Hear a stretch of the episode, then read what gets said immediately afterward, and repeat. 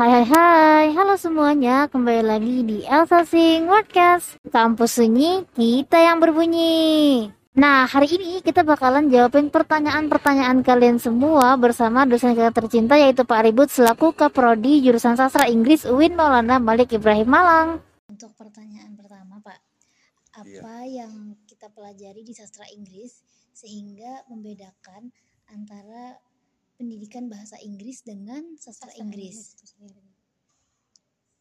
kita itu sastra Inggris ilmu murni ya. Eh, kalau mereka ilmu pendidikan bahasa Inggris itu yang lebih praktis karena ada unsur ngajar itu. ya. Ilmu murni itu ya kita punya sastra, punya, punya linguistik ya. Dengan berbagai macam kajiannya. Ya karena sastra juga punya cabang-cabang eh, apa mata kuliah tersendiri, linguistik punya sendiri. Misalnya di sastra ada literary studies, ada eh, psychology of literature, ya, dan yang lain-lain. Eh, di linguistik banyak juga, seperti misalnya semantik pragmatik, discourse analysis, introduction to applied linguistic misalnya. Nah, itu kan ilmu-ilmu murni ya, walaupun kita juga punya pilihan profesi yang salah satunya adalah pengajaran gitu ya untuk mewadahi mereka yang punya bakat mengajar dan mau memperdalam skill ngajarnya itu. Eh, saya kira begitu. Kalau mereka kan langsung punya eh, mata kuliah-mata kuliah yang langsung berkaitan dengan pengajaran itu kan lebih banyak ya. Maka saya, saya kira ada bedanya di sana. Nanti kalau sudah masuk pada pertanyaan profesi, kita sekarang lebih luas lagi ya. Selain yang major itu adalah sastra dan linguistik, tapi kita punya pilihan profesi yang macam-macam. Berarti bisa dibilang kalau misalkan sastra Inggris ini uh, lebih fokus ke dalam bahasanya juga gitu ya, sedangkan pendidikan dia lebih fokus ke pengajarannya gitu Pak. Kita fokus pada Sastra. bahasa dan sastra ya. Tetapi bahasa itu sendiri kan ada kajian mikro, ada kajian makro. Kalau, kalau mikro itu ya fonologi, eh, morfologi itu kan eh, mikro ya, yang yang fokus gitu hal-hal. Kalau makro itu yang lebih luas, yang kaitannya dengan language in society misalnya bahasa dan masyarakat dan macam-macamnya. Eh, kalau sastra ya macam-macam kajiannya nanti ada kajian misalnya bahas novel, membahas puisi misalnya ya. Eh, yang itu akan kalian dapatkan di ya semester-semester eh, yang berikut. Baik lanjut ke pertanyaan kedua ya Pak. Ini juga Hmm. cukup banyak yang menanyakan karena di beberapa jurusan juga Hmm. ada yang kayak disingkat gitu loh Pak yang S1 sama S2-nya jadi cuma berapa tahun gitu. Nah, apakah di sastra Inggris kita ini ada S2-nya gitu ada program pasca sarjananya atau tidak? Fakultas itu sudah mengajukan untuk pendirian program pasca sarjana eh, English Studies ya. Hanya saja masih moratorium. Moratorium itu masih eh, moratorium itu ini ya, belum diizinkan ya. Artinya masih masuk interval belum diterima pendirian prodi baru untuk S2 English Studies ya. Nah, itu akan dibuka kapan? Saya tidak tahu, tetapi yang jelas eh, proposalnya sudah dibuat, ya, sudah dikirimkan ke Kemenristek. Karena kita jurusan bahasa Inggris itu kan jurusan umum ya. Kalau jurusan PAI misalnya, pendidikan agama Islam itu kan ke Kementerian Agama izinnya. Jadi eh, rencana sudah ada, tetapi untuk kapan itu dibuka tentu nunggu izinnya keluar kan begitu. English Studies ya, bukan khusus ini ya. Kalau English Studies itu ya ada sastra, ada linguistik, ada pengajaran juga begitu supaya luas. Eh, gini Pak, kan setiap profesi itu pasti ada kelebihan dan kekurangannya Pak. Nah, untuk kelebihan dan kekurangan dari profesi-profesi ini tuh kira-kira apa aja Pak? Karena agar lebih mahasiswa itu lebih bisa Lebih paham gitu. lebih paham dan lebih dapat menentukan pilihannya terhadap profesi apa. Saya tidak ini ya, tidak melihat itu kelebihan dan kekurangan karena barangkali bakat anak itu kan berbeda-beda ya. Misalnya bakatnya dia lebih cenderung pada perfilman, itu kan kita punya profesi. Eh, sebelum lebih jauh saya sebutkan dulu lah profesi-profesinya ada pengajaran ya, ada translation, terjemahan, ada perfilman, ada tourism ya kan, ada yaitu ada pengajaran, ada diplomat yang baru, ya, ada jurnalisme, ya kan. Nah, saya kira setiap profesi itu kuncinya adalah keseriusan ya, jangan nanggung-nanggung gitu loh. Kalau kalian nanggung-nanggung itu ya kan nggak jadi gitu. Ya, contoh ambil saya contoh kecil ya.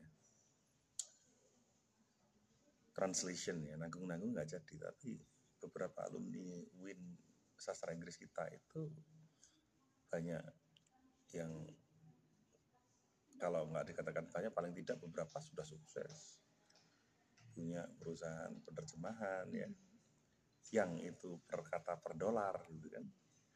E, kliennya luar negeri gitu kan perusahaan-perusahaan besar. Itu menjanjikan itu. Itu satu.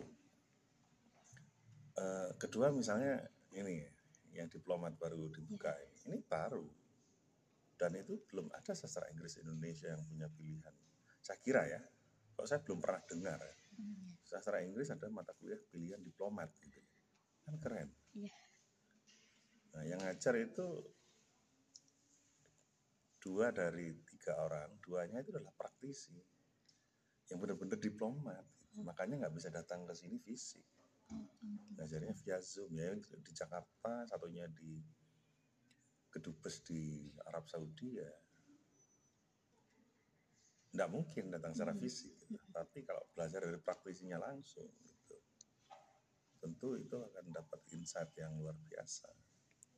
Yang dari UIN alumni bahasa Arab juga ngajar yang tapi sudah pernah kerja di kedutaan di Timur Tengah gitu. Jadi yang dari luar itu dua yang dari dalam satu. Yang dari luar itu dua-duanya PhD gitu loh. Alumni luar semua dan diplomat kan keren. Iya pak keren. Ya artinya saya tidak ingin melihat bahwa satu profesi itu negatif satu kekurangan. Eh, saya kira tergantung bagaimana kita memaknainya. Ya tergantung juga talent dari anak-anak. Ya buktinya ada yang tetap milih pengajaran. Ya karena bakatnya di situ. Ada yang memilih tourism enak pak jalan-jalan gitu kan. Eh, ada yang memilih translation ada yang memilih diplomat begitu. Sesuai bakatnya. Dan kalau saya kira kalau benar-benar ditekuni serius misalnya ini jurnalisme. Kan banyak juga yang eh, akhirnya jadi wartawan wartawan senior penulis buku akhirnya penulis novel gitu kan. Terus novelnya difilmkan jadi terkenal Lah kan itu begitu. Kita nggak tahu ya rezeki orang bakatnya di mana dan ini ya. jadi saya tidak melihat eh, pertanyaan apa namanya eh, kekurangan dan kelebihan ini sesuai bakat aja Hmm. dan interest kan nggak bisa dipaksakan juga ini. Nah kalau pendidikan misalnya pengajaran, Nah, sekarang kalau misalnya terus lulus terus misalnya mendirikan sekolah-sekolah dan itu bonafit itu banyak loh ininya. Di Malang ini kan sekolah-sekolah yang terkenal tidak harus negeri, ya itu kayak eh, TK SD Sabilillah itu mahal sekali. Artinya itu kan bidang pengajaran kan? iya Artinya jangan dilihat bahwa oh pengajaran tidak prospektif, jangan Mm-mm. dilihat begitu. Kalau dikelola secara profesional dan itu sudah mendapatkan trust dari masyarakat, oh ini besar ini juga Mas PP-nya berapa, masuknya sudah TK aja di atas 10 juta gitu kan? Kan sama saja iya promising. Iya. Asal profesional gitu. Jangan nanggung-nanggung makanya kalau ini. berarti butuh totalitasnya pak Oh iya. keseriusan Kalau setengah-setengah nggak jadi. iya Bahasa Inggris juga begitu. Jangan setengah-setengah nih. harus bagus bahasa Inggrisnya Nah, Selanjutnya, apakah saat skripsi harus sesuai dengan profesi mata kuliah profesi yang diambil? Apa misalkan saya ngambil diplomat gitu, nanti pas skripsi nggak harus tentang kediplomatan? Eh, kalau skripsi kita ya sastra dan linguistik ya yang namanya pilihan itu skripsinya ya tetap kembali sastra dan ke linguistik. Yang namanya pilihan ya itu tetap pilihan. Tidak tidak menggantikan yang utama core-nya kan sastra dan linguistik. Akan tetapi profesi-profesi itu penting eh, siapa tahu ya kalau nanti lulus jadi sastrawan ya alhamdulillah Eh, jadi linguis ahli bahasa alhamdulillah. Tetapi kan faktanya ketika mahasiswa lulus itu kan bisa ke berbagai macam bidang gitu loh. Eh, profesi-profesi itu kan eh, wujud dari kita mewadahi berbagai jenis bakat yang ada gitu. Tapi bukan berarti menggantikan skripsi bukan. Skripsinya terus ke profesi itu bukan kecuali translation barangkali ya. Translation kan masih misalnya English Indonesian translation atau apa itu kan masih memang bisa dibahas kan? Translation. Eh, pengajaran sebagian anak-anak masih ada juga yang skripsi terkait dengan pengajaran tapi tidak semua profesi itu bisa diskripsikan gitu loh maksud saya. terus kalau kita skripsinya tourism loh nanti gimana? Ini jurusan turis tourism apa? Jurusan sastra Inggris gitu kan? Iya. Baik, lanjut ya Pak. Hmm. Eh, pertanyaan berikutnya, apakah fakultas menyediakan informasi beasiswa dan seminar atau webinar tentang kesastraan atau soft skill lainnya yang bisa mengupgrade mahasiswa sastra Inggris? Eh, informasi beasiswa itu kan dulu beberapa anak ya bukan apa ya lingua itu lingua itu institut itu anak-anak yang baru lulus terus berkumpul di situ itu biasanya mengadakan ya anak-anak sastra Inggris itu mengadakan eh, seminar beasiswa tetapi informasi beasiswa itu saat ini kan sudah seliweran toh kalau kalian Mm. gang gadget itu Iya. LPDP dan macam-macam itu kan. Iya. Dan nanti itu acara-acara kemahasiswaan biasanya di bawah wakil dekan bidang kemahasiswaan mengadakan acara-acara misalnya achievement motivation training misalnya. Itu juga salah satunya mengundang alumni yang yang seperti kemarin itu mengundang alumni Inggris gitu. Alumni sastra Inggris ya yang bisa apa namanya? juga bersharing tentang pengalamannya. Nah, Kadang-kadang di momen yudisium mau itu ada sharing. Itu secara nggak langsung ya sudah. Nggak secara khusus tentang beasiswa khusus itu Iya. enggak, tapi ya ya sudah gitu. Atau secara informal tanya-tanya ke dosen dosen kita kan banyak yang alumni luar. Nah, seminar tentang eh, atau webinar tentang kesastraan dan saya tambahi ya kebahasaan ya. Iya. Ya, itu ada LKTB namanya Lembaga Kajian Bahasa dan Budaya Fakultas. Itu di antaranya sebulan sekali atau berapa itu mengadakan diskusi, ya mengundang pakar dari luar, ya. Pakar dari luar itu maksud saya yang eh, karena kita fakultas itu ini ya fee ya. Itu yang dari dalam negeri seperti kemarin guru besar UGM Profesor Sri Ahim Saputra membahas misalnya post human eh, apa gitu apa linguistik atau apa kemarin. Sudah zoom gitu kan. Sebelumnya juga kajian post human dalam dunia sastra guru besar siapa itu dari UNY negeri Jogja diundang. itu rutin gitu loh ya flyer diumumkan di IG Sasing, di IG Maniora. Kalau anak-anak aktif ya ini ya. Ini jangan kalau saja itu harus di yang begitu-begitu harus di kalau ada ya jelas ada. Belum lagi kalau misalnya ini seminar internasional ntar lagi September Hmm. ICOLIM ya Iya.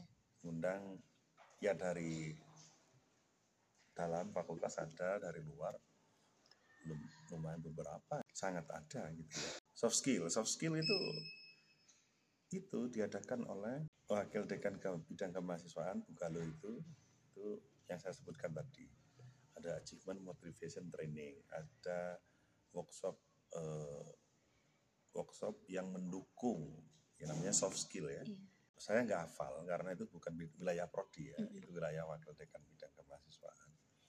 Tetapi eh, berbagai jenis workshop yang itu mendukung oh ya, pengembangan soft skill. Yang salah satunya yang bisa sebutkan yang kemarin sudah diadakan adalah achievement motivation training. Ya, dan itu juga mengundang ini eh, praktisi dari luar gitu. Ada praktisi dari luar, ada yang dari dalam. Gitu. Itu yang gitu-gitu. Iya. Ya, itu kan berkaitan gitu. Makanya nanti kalau ada flyer-flyer di share itu dipentelengi, dilihat. Jangan hanya ini. Karena mahasiswa kalau sudah asik dengan gadgetnya nanti gak asik dengan seorang ini. Right. Berarti kuncinya eh, jangan cuma main sosmed tapi informasi-informasi juga harus tetap digali gitu ya Pak ya. gunakan sosmed dengan proporsional. Ya. Kita tidak bisa menutup mata dengan saya nggak mau sosmed nggak bisa hari ini ya. Tapi yang proporsional. Ingat ya saya saya underline. Saya gunakan sosmed di antaranya ya karena relasi-relasi saya internasional itu ke sosmed. Iya. Saya punya grup-grup Facebook itu ahli-ahli bahasa, terapan dunia, gitu. Jadi harus bijak ya Pak menggunakan sosmednya. proporsional ya. Profesional. proporsional. Kalau mau hiburan ya boleh lah nonton lagu atau apa itu. Tapi kan masa hiburan terus nggak berkembang nanti ini intelektualnya. Selanjutnya Pak, mengenai jenis KKM kolaborasi internasional, apakah jurusan sastra Inggris itu ada program tersebut atau hanya anak ICP aja? KKM ini kan apa kuliah kerja mahasiswa ya. Iya. Kalau kolaborasi internasional saya tidak mau menanggapi pertanyaan ini karena secara khusus kita kakak nggak tahu kalau LP2M ya, LP2M universitas ya. Mm. Tapi kalau di fakultas yang saya tahu bentuk lain ya, tapi tidak KKM kolaborasi tidak, tetapi adalah student academic mobility. Itu misalnya ke Singapura, ke Malaysia. Kenapa Singapura, Malaysia? Ya karena tidak gratis gitu loh. Mahasiswa bayar. Kalau ke Amerika ya bisa-bisa aja, tapi kuat nggak bayar dolarnya gitu kan. Nanti di sini mahal gitu kan, nggak bisa. Hmm. Jadi student mobility itu ada, ya sudah pernah dilakukan. ya. Jadi kalau kolaborasi khusus KKM internasional belum selama yang saya tahu. Tetapi kalau eh, bukan berarti kita tidak in- menginternasional, kita banyak mengadakan acara-acara internasional. Kemarin International Student Forum. Itu eh, semacam mini conference, ya. ada dua perwakilan BSA sastra Arab, dua perwakilan sastra Inggris, ada dari perwakilan Singapura, Malaysia, student conference ya, mahasiswa aja yang ini, convenernya ini ya, kok ya diadakan oleh Pak Dekan ya, Eh, kita dengan NUS National University of Singapore, ini sudah international gitu loh. Belum lagi di fakultas ada International Scholar Engagement. Itu kita ngundang Profesor Ahmad Mahbub dari University of Sydney ngasih semacam ya keynote speech gitu kan. Nanti terus ada tanya jawab. Eh, yang setelah itu ada juga mengundang Profesor Helge dari Belgia eh, di acara yang sama tapi di kesempatan yang berbeda waktunya berbeda ya ke depan ini masih akan planning dan insya Allah akan mudah-mudahan terwujud ya. Amin. Kita akan mengundang satu dosen senior dari UCL, University of College London. Kita sudah truly international. gitu. Kalau mahasiswanya tidak internasional, lah ini yang repot ini. Mahasiswanya harus internasional Pak. Lanjut ya Pak. Iya. Eh, ini mungkin yang mempertanyakan mahasiswa-mahasiswa tingkat mahasiswa-mahasiswa tua gitu Hmm. yang udah tingkat akhir. Jadi apa yang menjadi kendala rata-rata mahasiswa sastra Inggris ketika sidang skripsi melihat dari perbedaan mahasiswa yang lulus sidang lebih sedikit dibandingkan dari prodi sebelah. Kami tidak melakukan survei ke tiap-tiap dosen ya. Eh, artinya apa yang saya sampaikan ini adalah murni dari pengalaman saya sebagai pembimbing dan penguji. Ya, jadi tidak karena kalau mau menjawab secara valid ya perlu ada survei ke semua dosen kan begitu yang lebih Iya. luas gitu. Makanya saya tidak mengeneralisasi ya. Tetapi yang saya temui ketika saya menguji itu kadang-kadang anak-anak itu kalau membuat argumen kurang kuat ya. Kadang-kadang juga pemahaman terhadap teori kurang kuat. Saya menulis itu kadang-kadang kurang kurang sound berbunyi gitu ya. Berbunyi itu bukan hanya copy paste, copy paste, kutip kutip dari sana sini, tetapi ada voice, ada voice itu adalah pendapat intelektual atau opini yang scholarly opinion misalnya dari si penulisnya ya. Saya tidak mau membandingkan dengan jurusan yang satunya ya. Karena setiap keilmuan itu mempunyai spirit yang berbeda ya. Jangan disamakan. Sosial sendiri itu berbeda apalagi dengan Zetek misalnya Iya. ada disciplinary uh, rules. Jadi apa yang kurang salah satunya adalah mahasiswa perlu memba perlu banyak membaca Hmm. kalau menurut saya. Apakah di program sastra, sastra di sastra Inggris terdapat beasiswa tetap untuk setiap semesternya, Pak? Ini mengharap ya. ini yang tanya-tanya gini nih berharap. mengharap. Itu wilayah kemahasiswaan ya yang ngurusi. Kemahasiswaan universitas. Hmm. Dulu ada bidik misi, sekarang ganti dengan KIP itu kan. Oh, iya. Tapi bukan hanya itu, karena beasiswa kan ada dari bank, dari macam-macam ya. Tapi itu di bawah koordinasi kemahasiswaan, bukan prodi sastra Inggris ya. Tapi mahasiswa sastra Inggris boleh apply kan begitu. Iya. Dan juga ada beasiswa apa ya semacam eh, bukan beasiswa saya nggak tahu ya.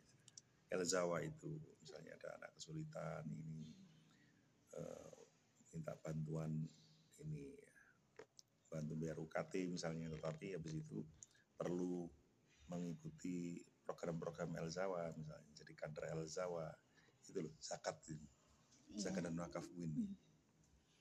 Ya itu di bawah rata-rata di bawah kemahasiswaan bukan sastra Inggrisnya.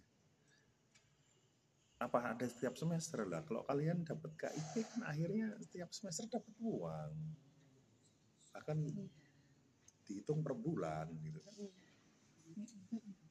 UKT-nya dibayari per bulannya juga dapat Iya. fee gitu jadi tidak bound one particular program jurusan bahasa Inggris enggak semua anak boleh daftar Iya.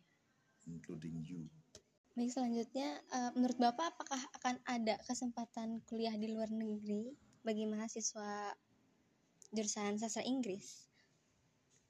Misalnya seperti kayak pertukaran pelajar dengan negara yang bahasa utamanya itu bahasa Inggris. Loh, itu tadi.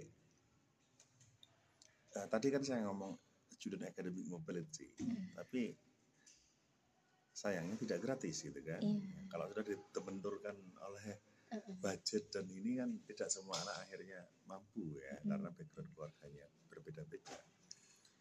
Itu kalau exchange ya ada ada nggak gratis di sana pun harus bayar akomodasi Mm. bayar ini kan tapi itu sudah pernah dilakukan. Makanya yang lebih affordable itu kan yang lebih dekat-dekat ya Mm. Malaysia Iya. Singapura ya. Iya. kalau mau ke Inggris oke. But you need to prepare for the funding. Right. Eh, itu. Kalau alumni oh, sudah banyak alumni kita ya. Alumni luar negeri. Iya. mau Belanda mau UK mau US mau Australia. Ada semua alumni sastra Inggris itu. jadi jangan berkecil hati. Jangan minder. Harus percaya diri ya, Pak. harus. Tapi harus pengasah. Jangan percaya diri saja. Harus punya modal. Harus mengasah literasinya tadi itu. Selanjutnya, Pak, apakah UIN Malang itu menawarkan program penelitian kepada mahasiswa sarjana? yang sedang. Eh, fakultas itu mempunyai program penelitian dosen dan mahasiswa itu. Jangan-jangan gara-gara pandemi kalian tidak pernah dengar ya. ya. Itu ada kolaborasi dosen dan mahasiswa penelitian. Kenapa dengan dosen? Ya, mahasiswa tok nanti gak jelas arahnya teorinya kurang nanti yang ini kan itu kan fungsinya Iya. mengarahkan juga ya. Itu. Fakultas kan bagian dari universitas. Iya. Jadi kan bisa dianggap Pak, sama ada programnya gitu ya. Iya. Selanjutnya, apakah mahasiswa sastra Inggris diwajibkan mengikuti tes TOEFL IBT? IBT itu kan international based TOEFL yang itu soalnya langsung dari Amerika ya. Itu ada itu di INPIS itu. Tidak jawabannya. Yang ada adalah TOEFL nanti kalau misalnya mau apa itu sudah kompre mau share skripsi itu TOEFL tapi TOEFL-nya eh, lokal ya istilahnya TOEFL lokal. Karena TOEFL itu macam-macam ada ITP ada IBT yang paling tinggi itu IBT terus ada IELTS kalau IELTS itu yang dari Inggris itu tapi bukan TOEFL tapi gengsinya sama dengan TOEFL IBT itu. Gengsinya equal lah walaupun nggak sama kalau gini TOEFL IBT ini bayarnya dua juta setengah tiga juta ya. kalau diwajibkan kan kasihan juga Iya. nanti demo Iya, benar. Berarti ini kayak masuk ke syarat untuk skripsi atau gimana, Pak? Iya sebelum misalnya sebelum ini ujian mendekati skripsi itu kan ada istilahnya ujian kompre dan macam-macam itu. Ya, before that you need to be able to show the local TOEFL test ya. Iya. Misalnya eh, dapat skor berapa gitu kan. Iya. Itu ada tapi TOEFL lokal bukan TOEFL ini. Ya karena affordability-nya juga ya. Nanti kan kalau udah lulus mau tes sendiri juga boleh mau mahal loh ini dua tiga jutaan mungkin. Right.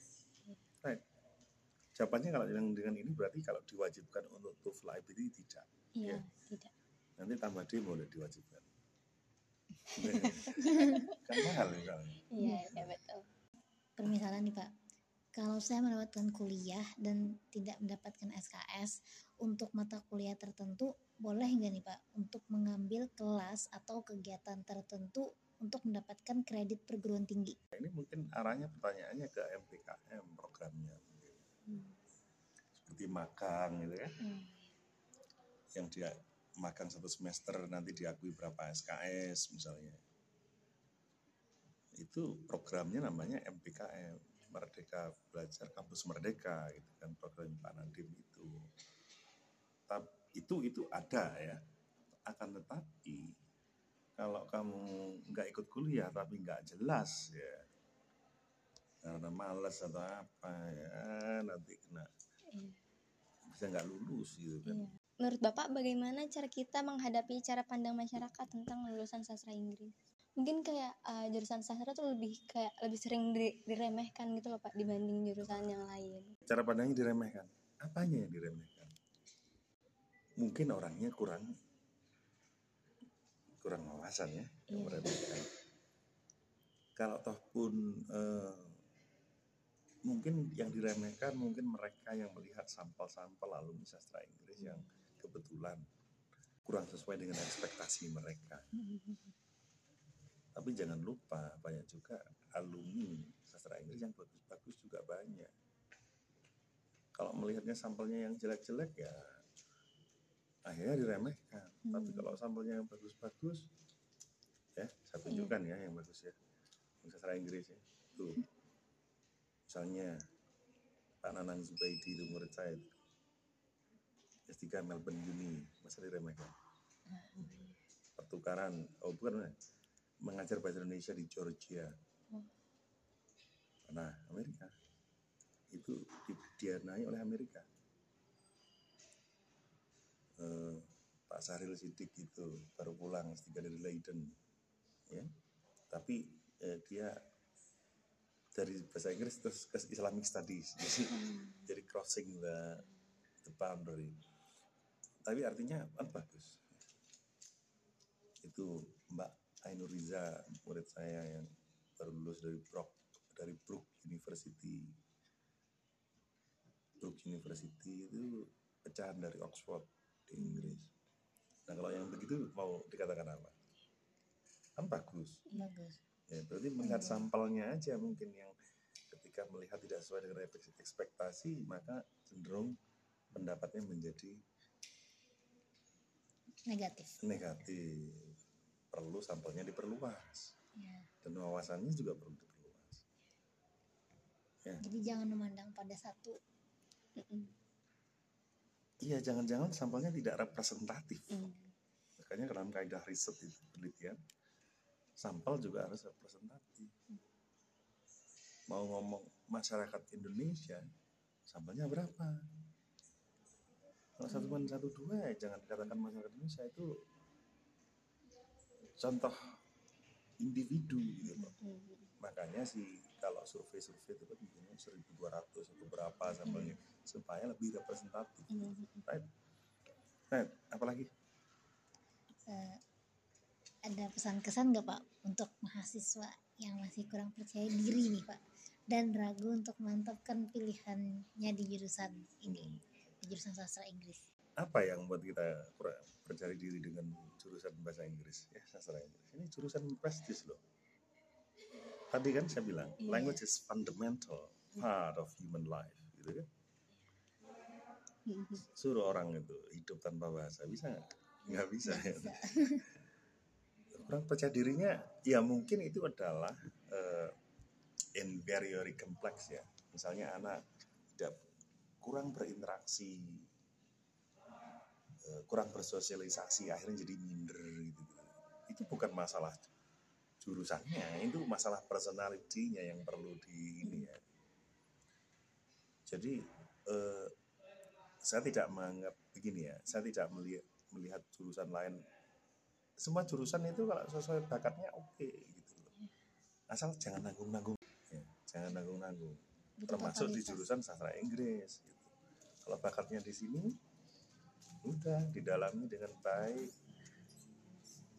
Eh, kemampuan literasinya ditingkatkan nilai plus yang lain ditambah. Plus yang lain apa pak? Oh ada alumni bahasa Inggris yang sekarang jadi youtuber generate income-nya dari situ lumayan. Pernah kita undang di Udisium itu artinya ada skill bikin konten itu loh maksud saya additional skills itu penting. Yang belajar menjadi wartawan yang baik wawancara yang baik. Siapa tahu seperti nanti bisa kerja di TV gitu kan. Narasi TV atau apa ini skill. Iya pak. Kalau pertanyaannya nggak benar diluruskan. Ya tadi Iya. skill. Skillnya. Gitu. Harus pede. Ya. semoga kalian nanti belajar ke depan di jurusan bahasa Inggris itu eh, tidak setengah-setengah ya. Amin. fully committed gitu. Sudah di tengah-tengah sudah ngambil lalu nggak nggak pede gitu kan repot Iya. nggak pede itu pangkal dari tidak maksimal gitu. Oke, saya kira begitu. Mudah-mudahan anak-anak yang ini mahasiswa baru terutama ya. eh, kemarin Pak Dekan itu berpesan kalau sudah di jurusan sastra Inggris ya diusahakan positive thinking ya maksimal. gitu. Walaupun itu faktanya pilihan kedua misalnya. Pilihan utamanya ini. Loh sudah realitasnya begitu. Jangan melihat apa yang yang yang telah lalu. Yang ada di depan mata itu apa jalannya? Ada sudah ada ya, ya. iya jangan merindukan yang tidak ada. Pilihan-pilihannya sudah gone ya. Barangkali pilihannya adalah hubungan internasional. Nah, jangan lupa ini pilihan kita ada pilihan diplomat gitu. ambil di situ ya ya wis Nah, itu dia jawaban dari pertanyaan-pertanyaan kalian semua. Semoga pertanyaan kalian semua dapat terjawab di podcast ini ya. Terima kasih kepada Pak Ribut yang telah meluangkan waktunya untuk memberikan informasi kepada kami semua dan terima kasih kepada kalian semua yang sudah mendengarkan podcast ini dari awal sampai akhir. See you guys in the next episode. Bye bye.